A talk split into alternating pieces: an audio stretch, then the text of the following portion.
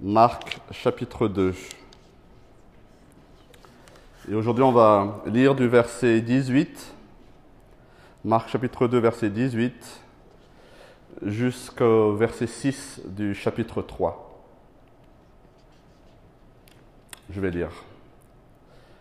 Les disciples de Jean et les pharisiens jeûnaient. Ils vinrent dire à Jésus, Pourquoi les disciples de Jean et ceux des pharisiens jeûnent-ils tandis que tes disciples ne jeûnent pas? Jésus leur répondit, Les invités à la noce peuvent-ils jeûner pendant que le marié est avec eux? Aussi longtemps que le marié est avec eux, ils ne peuvent pas jeûner. Les jours viendront où le marié leur sera enlevé, et alors ils jeûneront durant ces jours-là. Personne ne coud un morceau de tissu neuf sur un vieil habit, sinon la pièce neuve ajoutée arrache une partie du vieux et la déchirure devient pire. Et personne ne met du vin nouveau dans de vieilles outres, sinon les outres éclatent. Le vin coule et les outres sont perdues. Mais il faut mettre le vin nouveau dans des outres neuves. Un jour de sabbat, Jésus traversait des champs de blé. Tout en marchant, ses disciples se mirent à arracher des épis. Les pharisiens lui dirent, Regarde, pourquoi font-ils ce qui n'est pas permis pendant le sabbat? Jésus leur répondit, N'avez-vous jamais lu ce qu'a fait David? Lorsqu'il a été dans le besoin et qu'il a eu faim, lui et ses compagnons. Il est entré dans la maison de Dieu à l'époque du grand prêtre Abiatar, a mangé les pains consacrés qui n'est permis qu'aux prêtres de manger, et on a même donné à ses compagnons.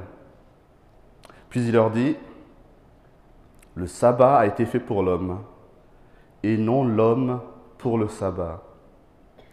De sorte que le Fils de l'homme est le Seigneur même du sabbat. Jésus entra de nouveau dans la synagogue. Il s'y trouvait un homme qui avait la main paralysée. Ils observaient Jésus pour voir s'il le guérirait le jour du sabbat. C'était afin de pouvoir l'accuser.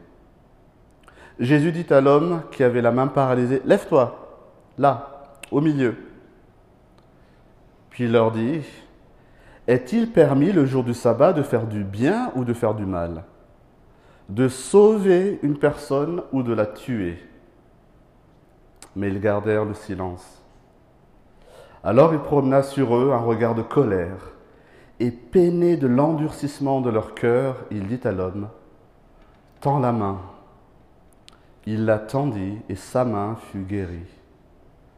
Les pharisiens sortirent et tinrent aussitôt conseil avec les Hérodiens sur le moyen de le faire mourir.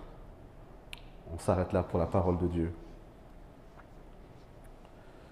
J'aimerais commencer par simplement une, une réflexion avant d'entrer dans notre texte une réflexion qu'on, je pense, on partage tous, c'est que qui qu'on soit, quel que soit notre arrière-plan culturel, religieux, spirituel, tout homme, toute femme cherche une forme de bonheur, cherche une forme de, de bien-être, de, de sérénité, et ce faisant, toute personne au fond de lui aspire à être quelqu'un de bien. C'est très souvent des choses qu'on entend dans des, dans des souhaits, dans des, dans des résolutions. Je, veux faire le bien, à se demander d'où ça vient, n'est-ce pas? Si on n'a pas l'image de Dieu en tête, on peut se demander, mais d'où vient cette, ce désir de faire le bien au final? Et très souvent, pour notre propre, quelque part, examination, on s'établit nous-mêmes, ou la société établit, ou notre spiritualité établit une liste de règles, des choses des cases à cocher pour pouvoir correspondre à cette image de personne bien ou d'atteindre un certain niveau de finalement je ne suis pas si mal que ça, d'être dans les clous. C'est un besoin, je pense, que Dieu a placé quelque part dans le cœur de chaque homme d'être d'être en relation avec lui, parce que finalement le plus grand bien, c'est d'être en relation avec lui, mais que le péché est venu ternir, et que tout homme, en fait, comme une poule sans tête, va courir pour essayer de, de s'élever soi-même. Et très souvent, le moyen de le faire, c'est de montrer sur une liste, voilà tout ce que je fais, voilà tout ce que je respecte, je suis quelqu'un de bien, n'est-ce pas?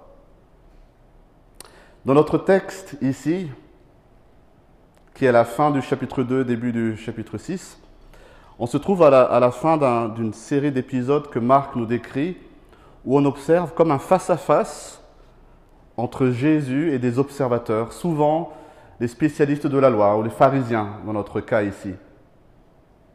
Ces différentes confrontations entre Jésus et ses contradicteurs finalement montrent la différence, la confrontation entre Jésus, son autorité et son enseignement, et celui des juifs pieux de l'époque.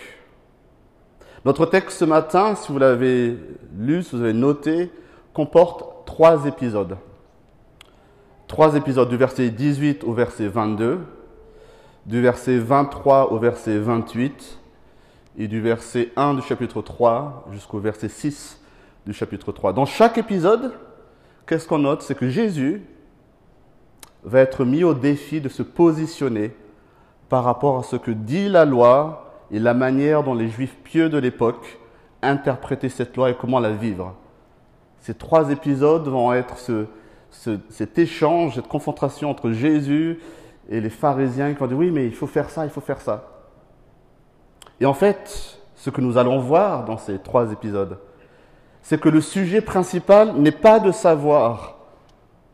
Marc veut nous faire comprendre, et Jésus aussi veut nous faire comprendre que le sujet principal ici de ces trois épisodes n'est pas de savoir comment appliquer la loi ou pas, mais de bien comprendre la relation de Jésus à la loi, comprendre qui il est, ce qu'il est venu accomplir, et ce faisant, comprendre comment en fait on peut être en relation, en bon terme avec Dieu.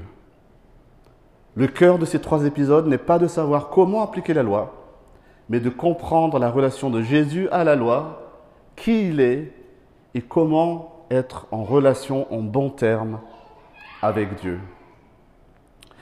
Donc alors que Jésus va répondre aux reproches que les pharisiens vont lui faire, Marc, comme en son habitude, va nous inviter à regarder à Jésus. Il va encore braquer les projecteurs sur lui et comprendre ce qui est en jeu dans les réponses de Jésus. Trois confrontations, trois épisodes qui vont permettre à Jésus de démontrer trois réalités. Premièrement, avec lui s'ouvre une nouvelle ère. Première réalité, avec Jésus s'ouvre une nouvelle ère. Deuxième réalité, il est celui qui a l'autorité sur la loi. Il est celui qui a autorité sur la loi. Et troisième réalité liée à sa venue, il est venu apporter le salut, il est venu pour bénir et faire du bien au peuple. Et tout ça pour nous montrer que ce ne sont pas l'observation de règles religieuses qu'il nous faut rechercher, mais qu'il nous faut comprendre la profondeur de l'évangile, comprendre que Jésus seul, Jésus seul en tant que personne, il est le seul moyen d'être en relation et en bon terme avec Dieu. Et pour saisir le sens, comment on va arriver là? Pour saisir le sens profond de ces confrontations, il nous faut prendre le temps de comprendre le contexte religieux de l'époque. Donc on va faire un peu de, de compréhension, on va dire, historique pour bien mesurer le poids des arguments des uns et des autres dans ces trois épisodes. Je vais commencer par le premier épisode, du verset 18 au verset 22. On voit Jésus qui est dans les champs, qu'il est, ses disciples glanent des épis, et donc le premier épisode ici démarre par une question des pharisiens, enfin en tout cas de ceux qui les observaient. Une question qui peut sembler très honnête en soi. Verset 18. Cette question, pourquoi est-ce que tes disciples ne jeûnent pas, aborde la question de l'observation du jeûne. Les disciples de Jean-Baptiste et les disciples des pharisiens jeûnaient. Ils jeûnaient très régulièrement. Et donc il s'étonne pourquoi les disciples de Jésus ne le font pas. Et pour comprendre cet étonnement, il faut comprendre quelle est la place du jeûne dans la loi de Moïse, d'une part, mais aussi dans la vie des juifs pieux de l'époque. Il faut savoir que dans les textes de la loi, donc dans le, Lévitique, où on voit vraiment toute la loi détaillée que Dieu a donnée à son peuple, l'obligation de jeûner pour son peuple n'est rattachée, n'est mentionnée qu'une fois. L'obligation de jeûner dans le Lévitique n'est rattachée qu'à une seule célébration, une seule fête, le jour du Yom Kippour, le jour du grand pardon. Il n'y a que dans les, les, instructions liées à la célébration du grand pardon que Dieu demande à son peuple, ce jour-là, vous allez jeûner. C'est le jour où le grand sacrificateur officie pour demander le pardon pour tout le peuple d'Israël. Si vous êtes intéressé, vous avez les détails de cette célébration dans Lévitique chapitre 23. Donc le jour du grand pardon, les Israélites sont appelés à s'humilier, à jeûner dans un acte de contrition pour s'associer à cette demande de pardon. Mais au-delà de cette obligation légale écrite dans le texte pour ce jour spécifique, en fait, dans les faits, la, la, pratique du jeûne a été rapidement étendue à un acte de contrition de manière générale. Et comme on l'a dit depuis qu'on parcourt Marc, les spécialistes de la loi, vous vous rappelez, c'est quoi leur boulot quelque part? C'est de lire les textes et d'en tirer toutes les applications dans le moindre détail pour la vie de tous les jours. Et à l'époque de Jésus, les spécialistes de la loi avaient écrit, avaient décrété que ce jeûne-là, en fait, devait s'appliquer, devait être vécu beaucoup plus que simplement le jour de Yom Kippour. Ça devait être quelque chose que les Juifs pieux devaient faire toutes les semaines pour montrer à quel point ils honoraient Dieu, à quel point ils étaient pieux. Et donc dans les textes qu'on a retrouvés, en fait, ils jeûnaient même deux fois par semaine. Deux fois par semaine, les pieux étaient censés jeûner. L'observation, le respect du jeûne était donc, à cette époque, un signe extérieur de piété, qui, selon eux, découlait d'une juste compréhension de la loi pour pouvoir plaire à Dieu. D'où leur étonnement ici, voire même un certain agacement. Comment ce Jésus qui enseigne dans les synagogues n'exige pas à ses propres disciples de gêner alors que tout le monde autour jeûne pour montrer qu'on est des juifs pieux. Et regardez comment Jésus va répondre à leurs questions. Il va répondre par trois illustrations. Trois illustrations qui vont désarçonner quelque part ces questionneurs, ces contradicteurs. Mais trois illustrations pleines de signification. Alors qu'on lui parle de jeûne, donc le fait de se priver de manger, être dans un, esprit de tristesse et de contrition, qu'est-ce que Jésus va dire? De quoi il va parler en premier? Il va parler d'un festin. Il va parler d'un mariage, versets 19 à 20. Il va comparer sa présence avec ses disciples à une fête, à la célébration d'un mariage. Encore une fois, pour comprendre le poids de ce contraste, c'est qu'à l'époque, les mariages, et comme c'est aussi aujourd'hui dans beaucoup de traditions orientales, c'est que les mariages, c'est quelque chose de fou. C'est pas comme nous, on, trouve déjà que c'est énorme de commencer à samedi midi, on finit à dimanche 4 heures du mat pour les plus courageux. Non, à l'époque, les mariages, ça durait des jours entiers. Une semaine entière de célébration où tout le monde est déchargé, tous les invités sont déchargés de leurs responsabilités, même ceux qui officient, on va dire, pour Dieu, tout ça pour se consacrer à la fête. Génial quand même. Hein Sept jours où on boit, on mange, on fait la fête, on se réjouit avec le marié et on ne pense à rien d'autre. C'était ça le mariage. Faire la fête, profiter du marié. Et Jésus répond ici que ses disciples ne jeûnent pas. Pourquoi? Parce qu'ils sont en train de profiter du marié lui-même et comme c'est un moment de joie, de bonheur, ça ne peut pas leur être enlevé. Se comparer à, se comparer à un marié, à l'époux, ici, cette image que Jésus utilise, en fait a une signification très forte. Il parle à des gens qui connaissent la loi. Dans toutes les prophéties, dans tous les textes de l'Ancien Testament, l'imagerie de la relation maritale, donc de l'époux, des noces, est très souvent utilisée pour décrire la relation entre Israël, l'épouse, et Dieu, l'époux.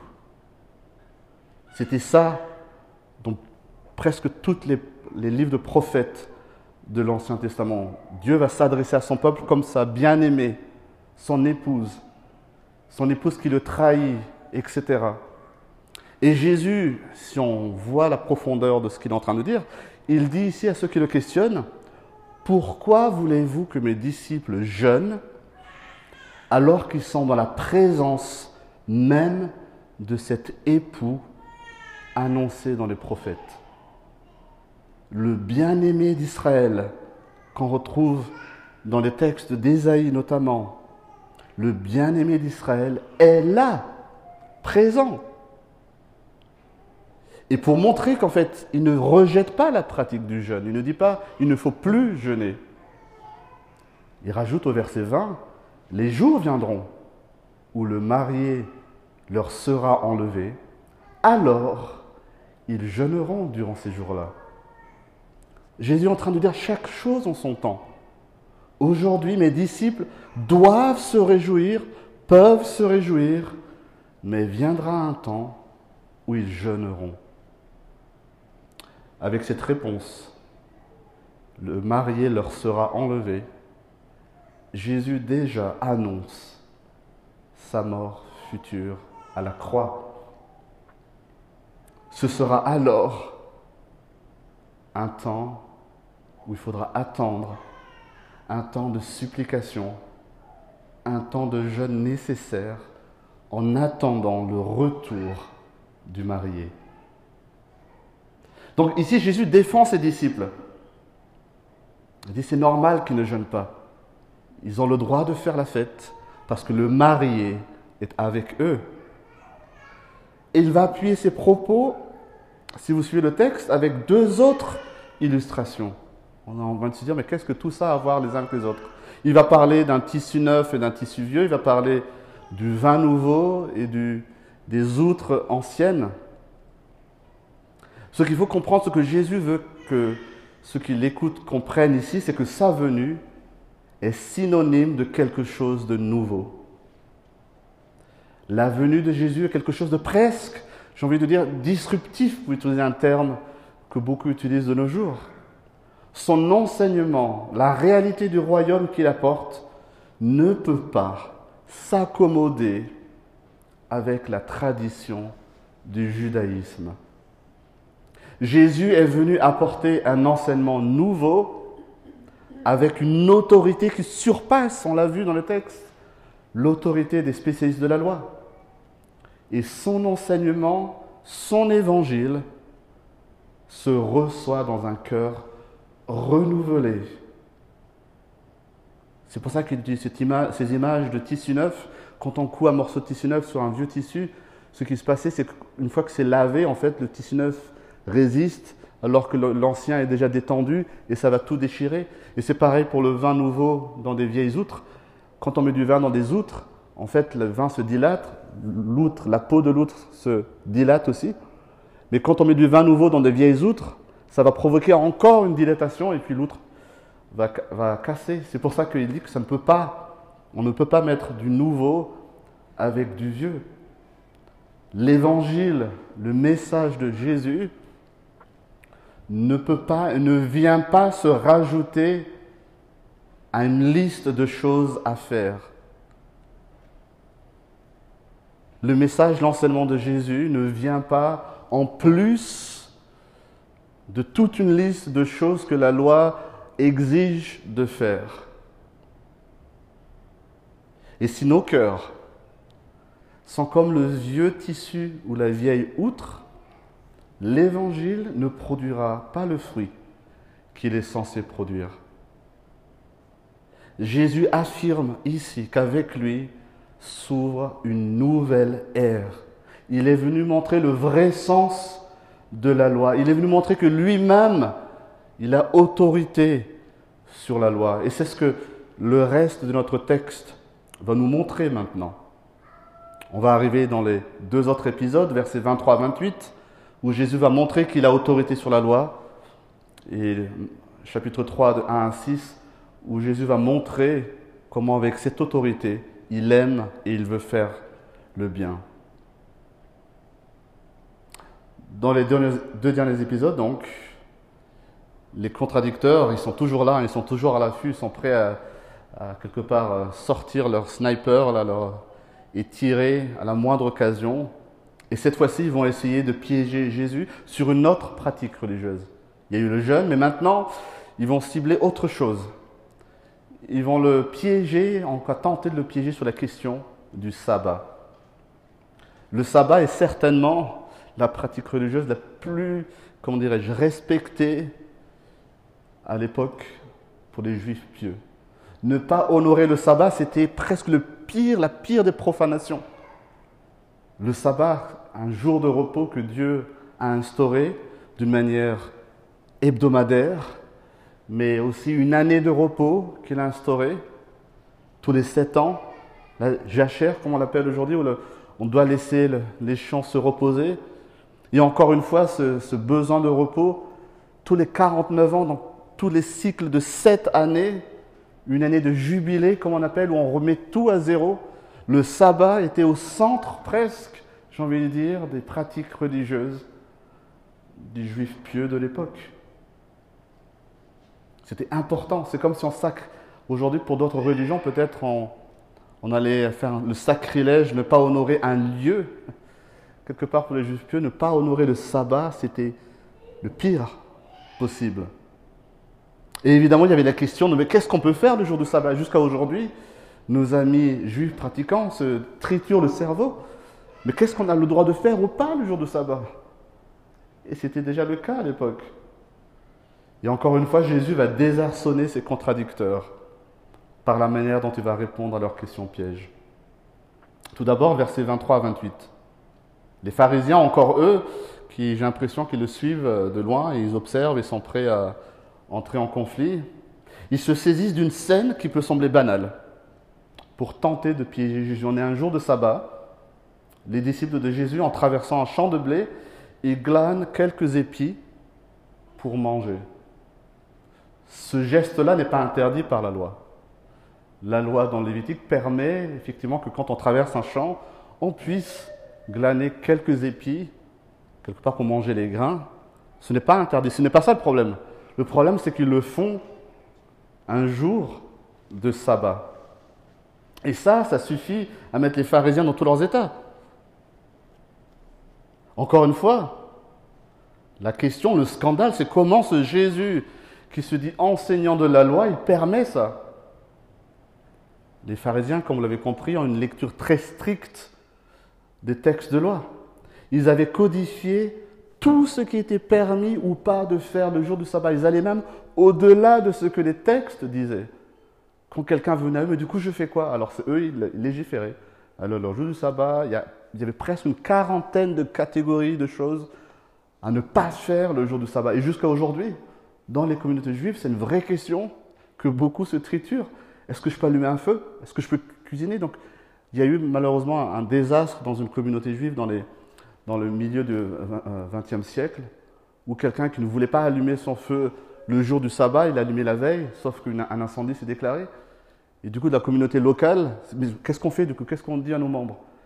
Et voilà un peu l'état d'esprit des spécialistes de la loi à cette époque, c'est qu'ils voulaient tout codifier. Le sabbat devenait quelque chose de super, super lourd et stressant pour qui voulait honorer Dieu. Et alors que là, ils s'attendent du coup à une réponse de Jésus sur la question de l'application de la loi du sabbat, Jésus, dans sa réponse, on va le voir, va aller sur un autre terrain, va révéler quelque chose, une réalité encore, qui a plus de sens, encore plus grande que simplement la question de qu'est-ce qu'il faut faire le jour du sabbat ou non. D'abord, regardez le texte. Jésus va rappeler aux pharisiens que David lui-même, le grand roi David lui-même, avait déjà enfreint la loi. Un récit qu'on peut trouver dans 1 Samuel 21. Et ici, Jésus ne réfère pas à, David qui enfreint la loi au sujet du sabbat. Ce n'est pas là, c'est ça qui est intéressant. Jésus ne, fait pas appel à David parce que David n'a pas respecté le sabbat. Il fait appel à David parce que David n'a pas respecté la loi. Étrange, n'est-ce pas? Pourquoi faire monter un exemple qui n'a rien à voir avec le sabbat? Et c'est quoi cette histoire? C'est que David, alors qu'il était avec ses compagnons, des soldats, ils avaient faim, c'est ce que nous dit le texte. Ils sont rentrés dans le tabernacle où étaient gardées toutes les choses par rapport au culte. Et là, il a demandé, il a pu manger du pain qui normalement est strictement réservé aux prêtres. Versets 25 à 26 de notre texte. Dieu, à cette époque, avait déjà fait comprendre à David qu'il serait le futur roi. Il a déjà été béni par Samuel. Il est le roi, mais qui ne siège pas encore sur le trône. Et fort de cette réalité, quelque part, cela a justifié que David enfreigne cette loi et demande à manger ce pain et mange ce pain, que les prêtres l'ont autorisé. Et étrangement, Jésus rajoute derrière dans notre texte, le sabbat est fait pour l'homme et non l'homme pour le sabbat. Sous-entendu qu'en fait, dans le fond, la loi n'est pas un empêcheur de tourner en rond, ni un poids. Le respect du sabbat n'est pas censé être quelque chose de lourd. Le sabbat est une bénédiction que Dieu donne à son peuple. Mais ce sont toutes les contraintes, tout ce désir d'être bien, de, de paraître bien, de paraître pieux, toutes ces, règles humaines à rajouter à ce principe bon de repos qui en ont fait pour tous quelque chose de lourd, loin de son premier but. Et à cela, Jésus rajoute encore une déclaration, le sabbat est fait pour l'homme et non l'homme pour le sabbat. Et là, il dit, et le Fils de l'homme, le Fils de l'homme est le maître même du sabbat. Deuxième fois que Jésus parle de lui en se déclarant le Fils de l'homme. On l'a lu juste un peu plus haut dans le chapitre 2. Et si vous avez oublié cette référence au Fils de l'homme, Jésus veut clairement que les spécialistes de la loi entendent par là une référence à la prophétie de Daniel au chapitre 7, où il voit quelqu'un comme un Fils de l'homme qui a autorité, qui est roi et qui vient régner. Ici, Jésus ne remet pas en question, encore une fois, la pratique du sabbat. Il met le projecteur, il met le focus sur autre chose en disant que le Fils de l'homme est maître du sabbat, Jésus déclare, Jésus affirme qu'il peut ne pas se soumettre aux restrictions du sabbat, quelles qu'elles soient, puisqu'il est lui-même au-dessus du sabbat. Il est celui qui contrôle le sabbat. Il est celui qui a instauré la loi du sabbat. Et ce faisant, il est en train de dire ici, je suis Dieu. Les Juifs savaient très bien que c'est que Dieu qui a instauré le sabbat. Et Jésus, dans cette simple déclaration, se positionne au même niveau que Dieu. Et par sa référence à David et à ses hommes, c'est pas anodin. Il y a Jésus et ses disciples, il y a David et ses hommes. Jésus veut montrer en compagnie de ses disciples que s'il fallait à l'époque quelqu'un avec l'autorité royale pour enfreindre une loi et pouvoir manger le pain qui était réservé aux prêtres, Jésus dit, mais je suis supérieur à David. Je suis aussi roi, plus grand que David. En plus d'être le fils de l'homme de Daniel 7, il est aussi le roi promis, descendant de David, qu'on retrouve aussi dans tant de prophéties de l'Ancien Testament. Et c'est donc naturellement qu'il est au-dessus d'une règle que finalement lui-même a édictée. La règle ne s'applique pas à lui. La vérité que Jésus démontre ici n'est pas de savoir qu'est-ce qu'il faut faire ou comment respecter le sabbat, mais bien de comprendre quel est son rapport à lui au sabbat. Et ce faisant, quel est son rapport à lui et à la loi. Et parce que Jésus est maître du sabbat, le dernier épisode de notre texte, versets 1 à 6 de chapitre 3, vous allez voir, tombe sous le sens. Dans cette synagogue où on voit Jésus faire plusieurs choses hein, depuis le début de notre parcours, en présence de cet homme qui a une main paralysée, les pharisiens sont à nouveau sur le qui-vive. Est-ce que Jésus va le guérir alors qu'il sait qu'on est un jour de sabbat? Dans leurs règles qu'ils ont prescrites, le jour de sabbat, on pouvait venir en aide à quelqu'un s'il s'agissait quelque part d'une question de vie ou de mort. Mais si c'était simplement une blessure, quelque chose de léger, même se casser les pieds ou casser un bras, on ne venait pas en aide. C'était à ce point-là qu'ils avaient écrit ce qu'on pouvait faire ou non le jour de sabbat. Et les pharisiens notaient ici quelque part ce qui est intéressant, c'est qu'ils ne doutent pas que Jésus peut guérir. Ils ne doutent plus. La question, c'est pas savoir est-ce qu'il peut guérir. La question, c'est mais est-ce qu'il va le faire alors qu'on est un jour de sabbat? Ils veulent simplement le prendre à défaut d'une prescription, d'une règle qu'ils s'appliquent à eux-mêmes. Et encore une fois, Jésus les prend à leur propre piège. Regardez sa question. Au verset 4. Est-il permis le jour du sabbat, de faire du bien ou de faire du mal, de sauver une personne ou de la tuer? Et observez la réponse des pharisiens. Un total silence, embarrassement total. Ils ont compris le piège. Et voyez l'ironie même de la question de Jésus ici. Est-il permis le jour de sabbat de faire du bien ou faire du mal de sauver une personne ou de la tuer? Et qu'est-ce que Marc nous dit? C'est que ce jour même du sabbat, qu'est-ce que font les pharisiens dans le fond? Ils fomentent un plan, un complot pour faire mourir Jésus. Le verset 6 nous le dit. Alors qu'ils veulent piéger Jésus sur le fait qu'il allait faire le bien, eux-mêmes sont en train de comploter pour trouver un plan pour tuer Jésus. Voyez l'ironie dans la question de Jésus ici.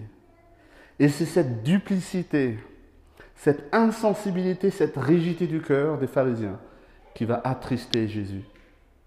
Avec une saine colère au verset 5. Ne pas faire le bien qu'on peut faire en raison d'une règle, c'est ne pas avoir compris quelle est l'essence même du royaume de Dieu. C'est un peu comme si aujourd'hui, on est en voiture et qu'il y a une limite de vitesse, et surtout on ne veut pas la dépasser alors que sur le siège arrière, il y a quelqu'un qui est en train de presque agoniser ou qui a besoin de soins urgents. Ah non, non, non, moi je veux rester, je, veux être, quelqu'un de bien, moi je respecte les règles. C'est marqué 35, je reste à 35, et l'autre derrière. Ces trois épisodes nous montrent que Jésus n'est pas venu abolir la loi. Il est venu nous montrer le vrai sens de la loi et nous montrer qui il est. Il y a un dicton, peut-être que vous connaissez, lorsque le doigt du sage pointe vers la lune, l'insensé regarde le doigt. Lorsque le doigt du sage pointe vers la lune, l'insensé regarde le doigt. Et Jésus nous dit, non, la loi pointe vers moi en fait. Regardez à moi. Jésus est venu accomplir la loi, nous dit les évangiles. Non pas pour l'abolir, mais pour l'accomplir. Et du coup, en conclusion, on a vu ces trois épisodes de confrontation entre Jésus et les pharisiens sur des questions de pratique, les règles de la loi. Qu'est-ce qu'on peut retenir de ça? Qu'est-ce que Marc veut nous faire comprendre? Comment on peut s'approprier les vérités que Marc révèle ici? Il nous a montré la confrontation directe entre un ancien monde et un nouveau monde. La confrontation directe entre le fait de croire que c'est en respectant des règles à la lettre et d'une manière ultra zélée que l'on peut plaire à Dieu et gagner son mérite, et d'autre part l'enseignement de Jésus. Qu'est-ce que cela a à voir avec ma vie, notre vie aujourd'hui? Jésus est venu prêcher la bonne nouvelle du royaume. Il est venu montrer au monde, à nous, que pour entrer dans ce royaume, le royaume de Dieu, pour être en relation avec Dieu, ce n'est pas à travers le respect d'une liste indéfinie, j'ai envie de dire infinie, de choses à faire ou à ne pas faire, mais c'est à travers une relation personnelle avec lui. Il est le royaume incarné. C'est à travers le fait de le connaître et de le reconnaître et de le suivre qu'on peut rentrer en relation avec ce Dieu.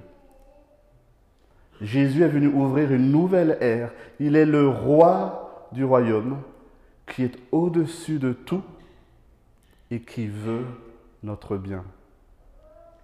Il est celui qui est venu offrir une fois pour toutes, comme on a chanté, une fois pour toutes le pardon et la grâce que tout acte de jeûne cherche à obtenir. Il est celui qui veut nous offrir une fois pour toutes ce repos, ce vrai repos, le vrai sabbat que le sabbat de la loi essaye de montrer. Chacun cherche au fond de lui-même une forme de repos, de sérénité. Et ça passe, comme je disais au départ, par plein de pratiques, de méditation, de, listes, de, de choses que je ne veux pas faire, de choses que je m'impose. C'est la quête effrénée de toutes les religions et de toutes les spiritualités. Pourquoi? Parce que Dieu a créé l'homme avec un besoin d'être en relation avec lui. Mais à cause du péché, l'homme cherche la réponse à cette quête dont tout ce que le monde et lui-même et son intelligence peut offrir, mais en vain. Pascal, le philosophe, disait qu'il y a dans le cœur de l'homme, de tout homme, un grand vide en forme de Dieu. Seule une relation avec Dieu, à travers son Fils, peut répondre à notre besoin existentiel de sens. Autant que nous sommes, il y a quelque chose en nous qui nous pousse à chercher, à trouver du sens à notre vie. Et Jésus est la réponse. Le vrai repos, le vrai pardon ne se trouve pas dans l'obéissance, dans le respect de lois ou de règles, ou dans notre capacité ou notre volonté autodisciplinée à faire le bien. Le vrai repos et le vrai pardon se trouvent en une personne, Jésus. Il se trouve dans la reconnaissance de ce que lui a accompli pour nous offrir ce repos, ce pardon, cette joie. Le respect absolu des règles et la pression permanente de devoir faire jour après jour les bonnes choses, les bonnes actions ne montreront qu'une seule chose, c'est qu'il nous est impossible d'en tirer un quelconque bonheur qui dure, une quelconque joie de vivre. Cette joie qu'on recherche, elle se trouve dans la présence du marié, qui nous invite aux noces de l'agneau. Aussi, je voudrais terminer avec trois encouragements ce matin. Premier encouragement, nous pouvons être reconnaissants à Dieu d'avoir lui-même offert un moyen d'être en relation avec lui à travers l'œuvre de son Fils. Nous pouvons nous reposer en Christ. À travers Jésus, Dieu nous accepte pleinement. Et c'est en étant transformés par son amour que nous pouvons enfin et que nous voulons enfin obéir à Dieu. Non pas pour être sauvés ou pour lui plaire, mais simplement une réponse d'amour. Nous n'avons pas besoin d'ajouter quoi que ce soit au message de Jésus. Notre, c'est tellement facile de penser, même quand on est dans la marche chrétienne, de dire non mais si je fais pas ça, je suis mauvais ou Dieu va pas m'aimer ou etc etc. Revenons au message de l'Évangile. L'Évangile est montré, incarné en Christ. Et ça, c'est un sujet de reconnaissance. Nous pouvons aussi, deuxième encouragement, il faut nous rappeler que Christ est venu nous apporter la joie le pardon, le repos qu'on recherche, que tous, au fond de nous, on aspire à trouver. Ne cherchons pas ces choses dans quelque chose ou quelqu'un d'autre que Christ. Jésus veut nous offrir cette paix, ce repos. Il veut nous l'offrir. Il nous redit encore aujourd'hui, venez à moi, venez à moi et je vous donnerai du repos. Arrêtez de chercher par vous-même les choses. Vous allez vous épuiser. Venez à moi. Et enfin, troisième encouragement, nous pouvons prier que Dieu fasse grandir en nous, par son esprit, notre amour et notre compassion pour les personnes en souffrance autour de nous. Comme Jésus a toujours eu compassion de la foule, toujours eu compassion des personnes en souffrance autour de lui. Qu'à travers nous, le monde autour de nous puisse voir et goûter les bienfaits, les bienfaits de faire partie du royaume de Dieu. Jésus est venu pour montrer l'amour du Père. Il l'a fait par des actes. La question, c'est qu'en est-il de nous?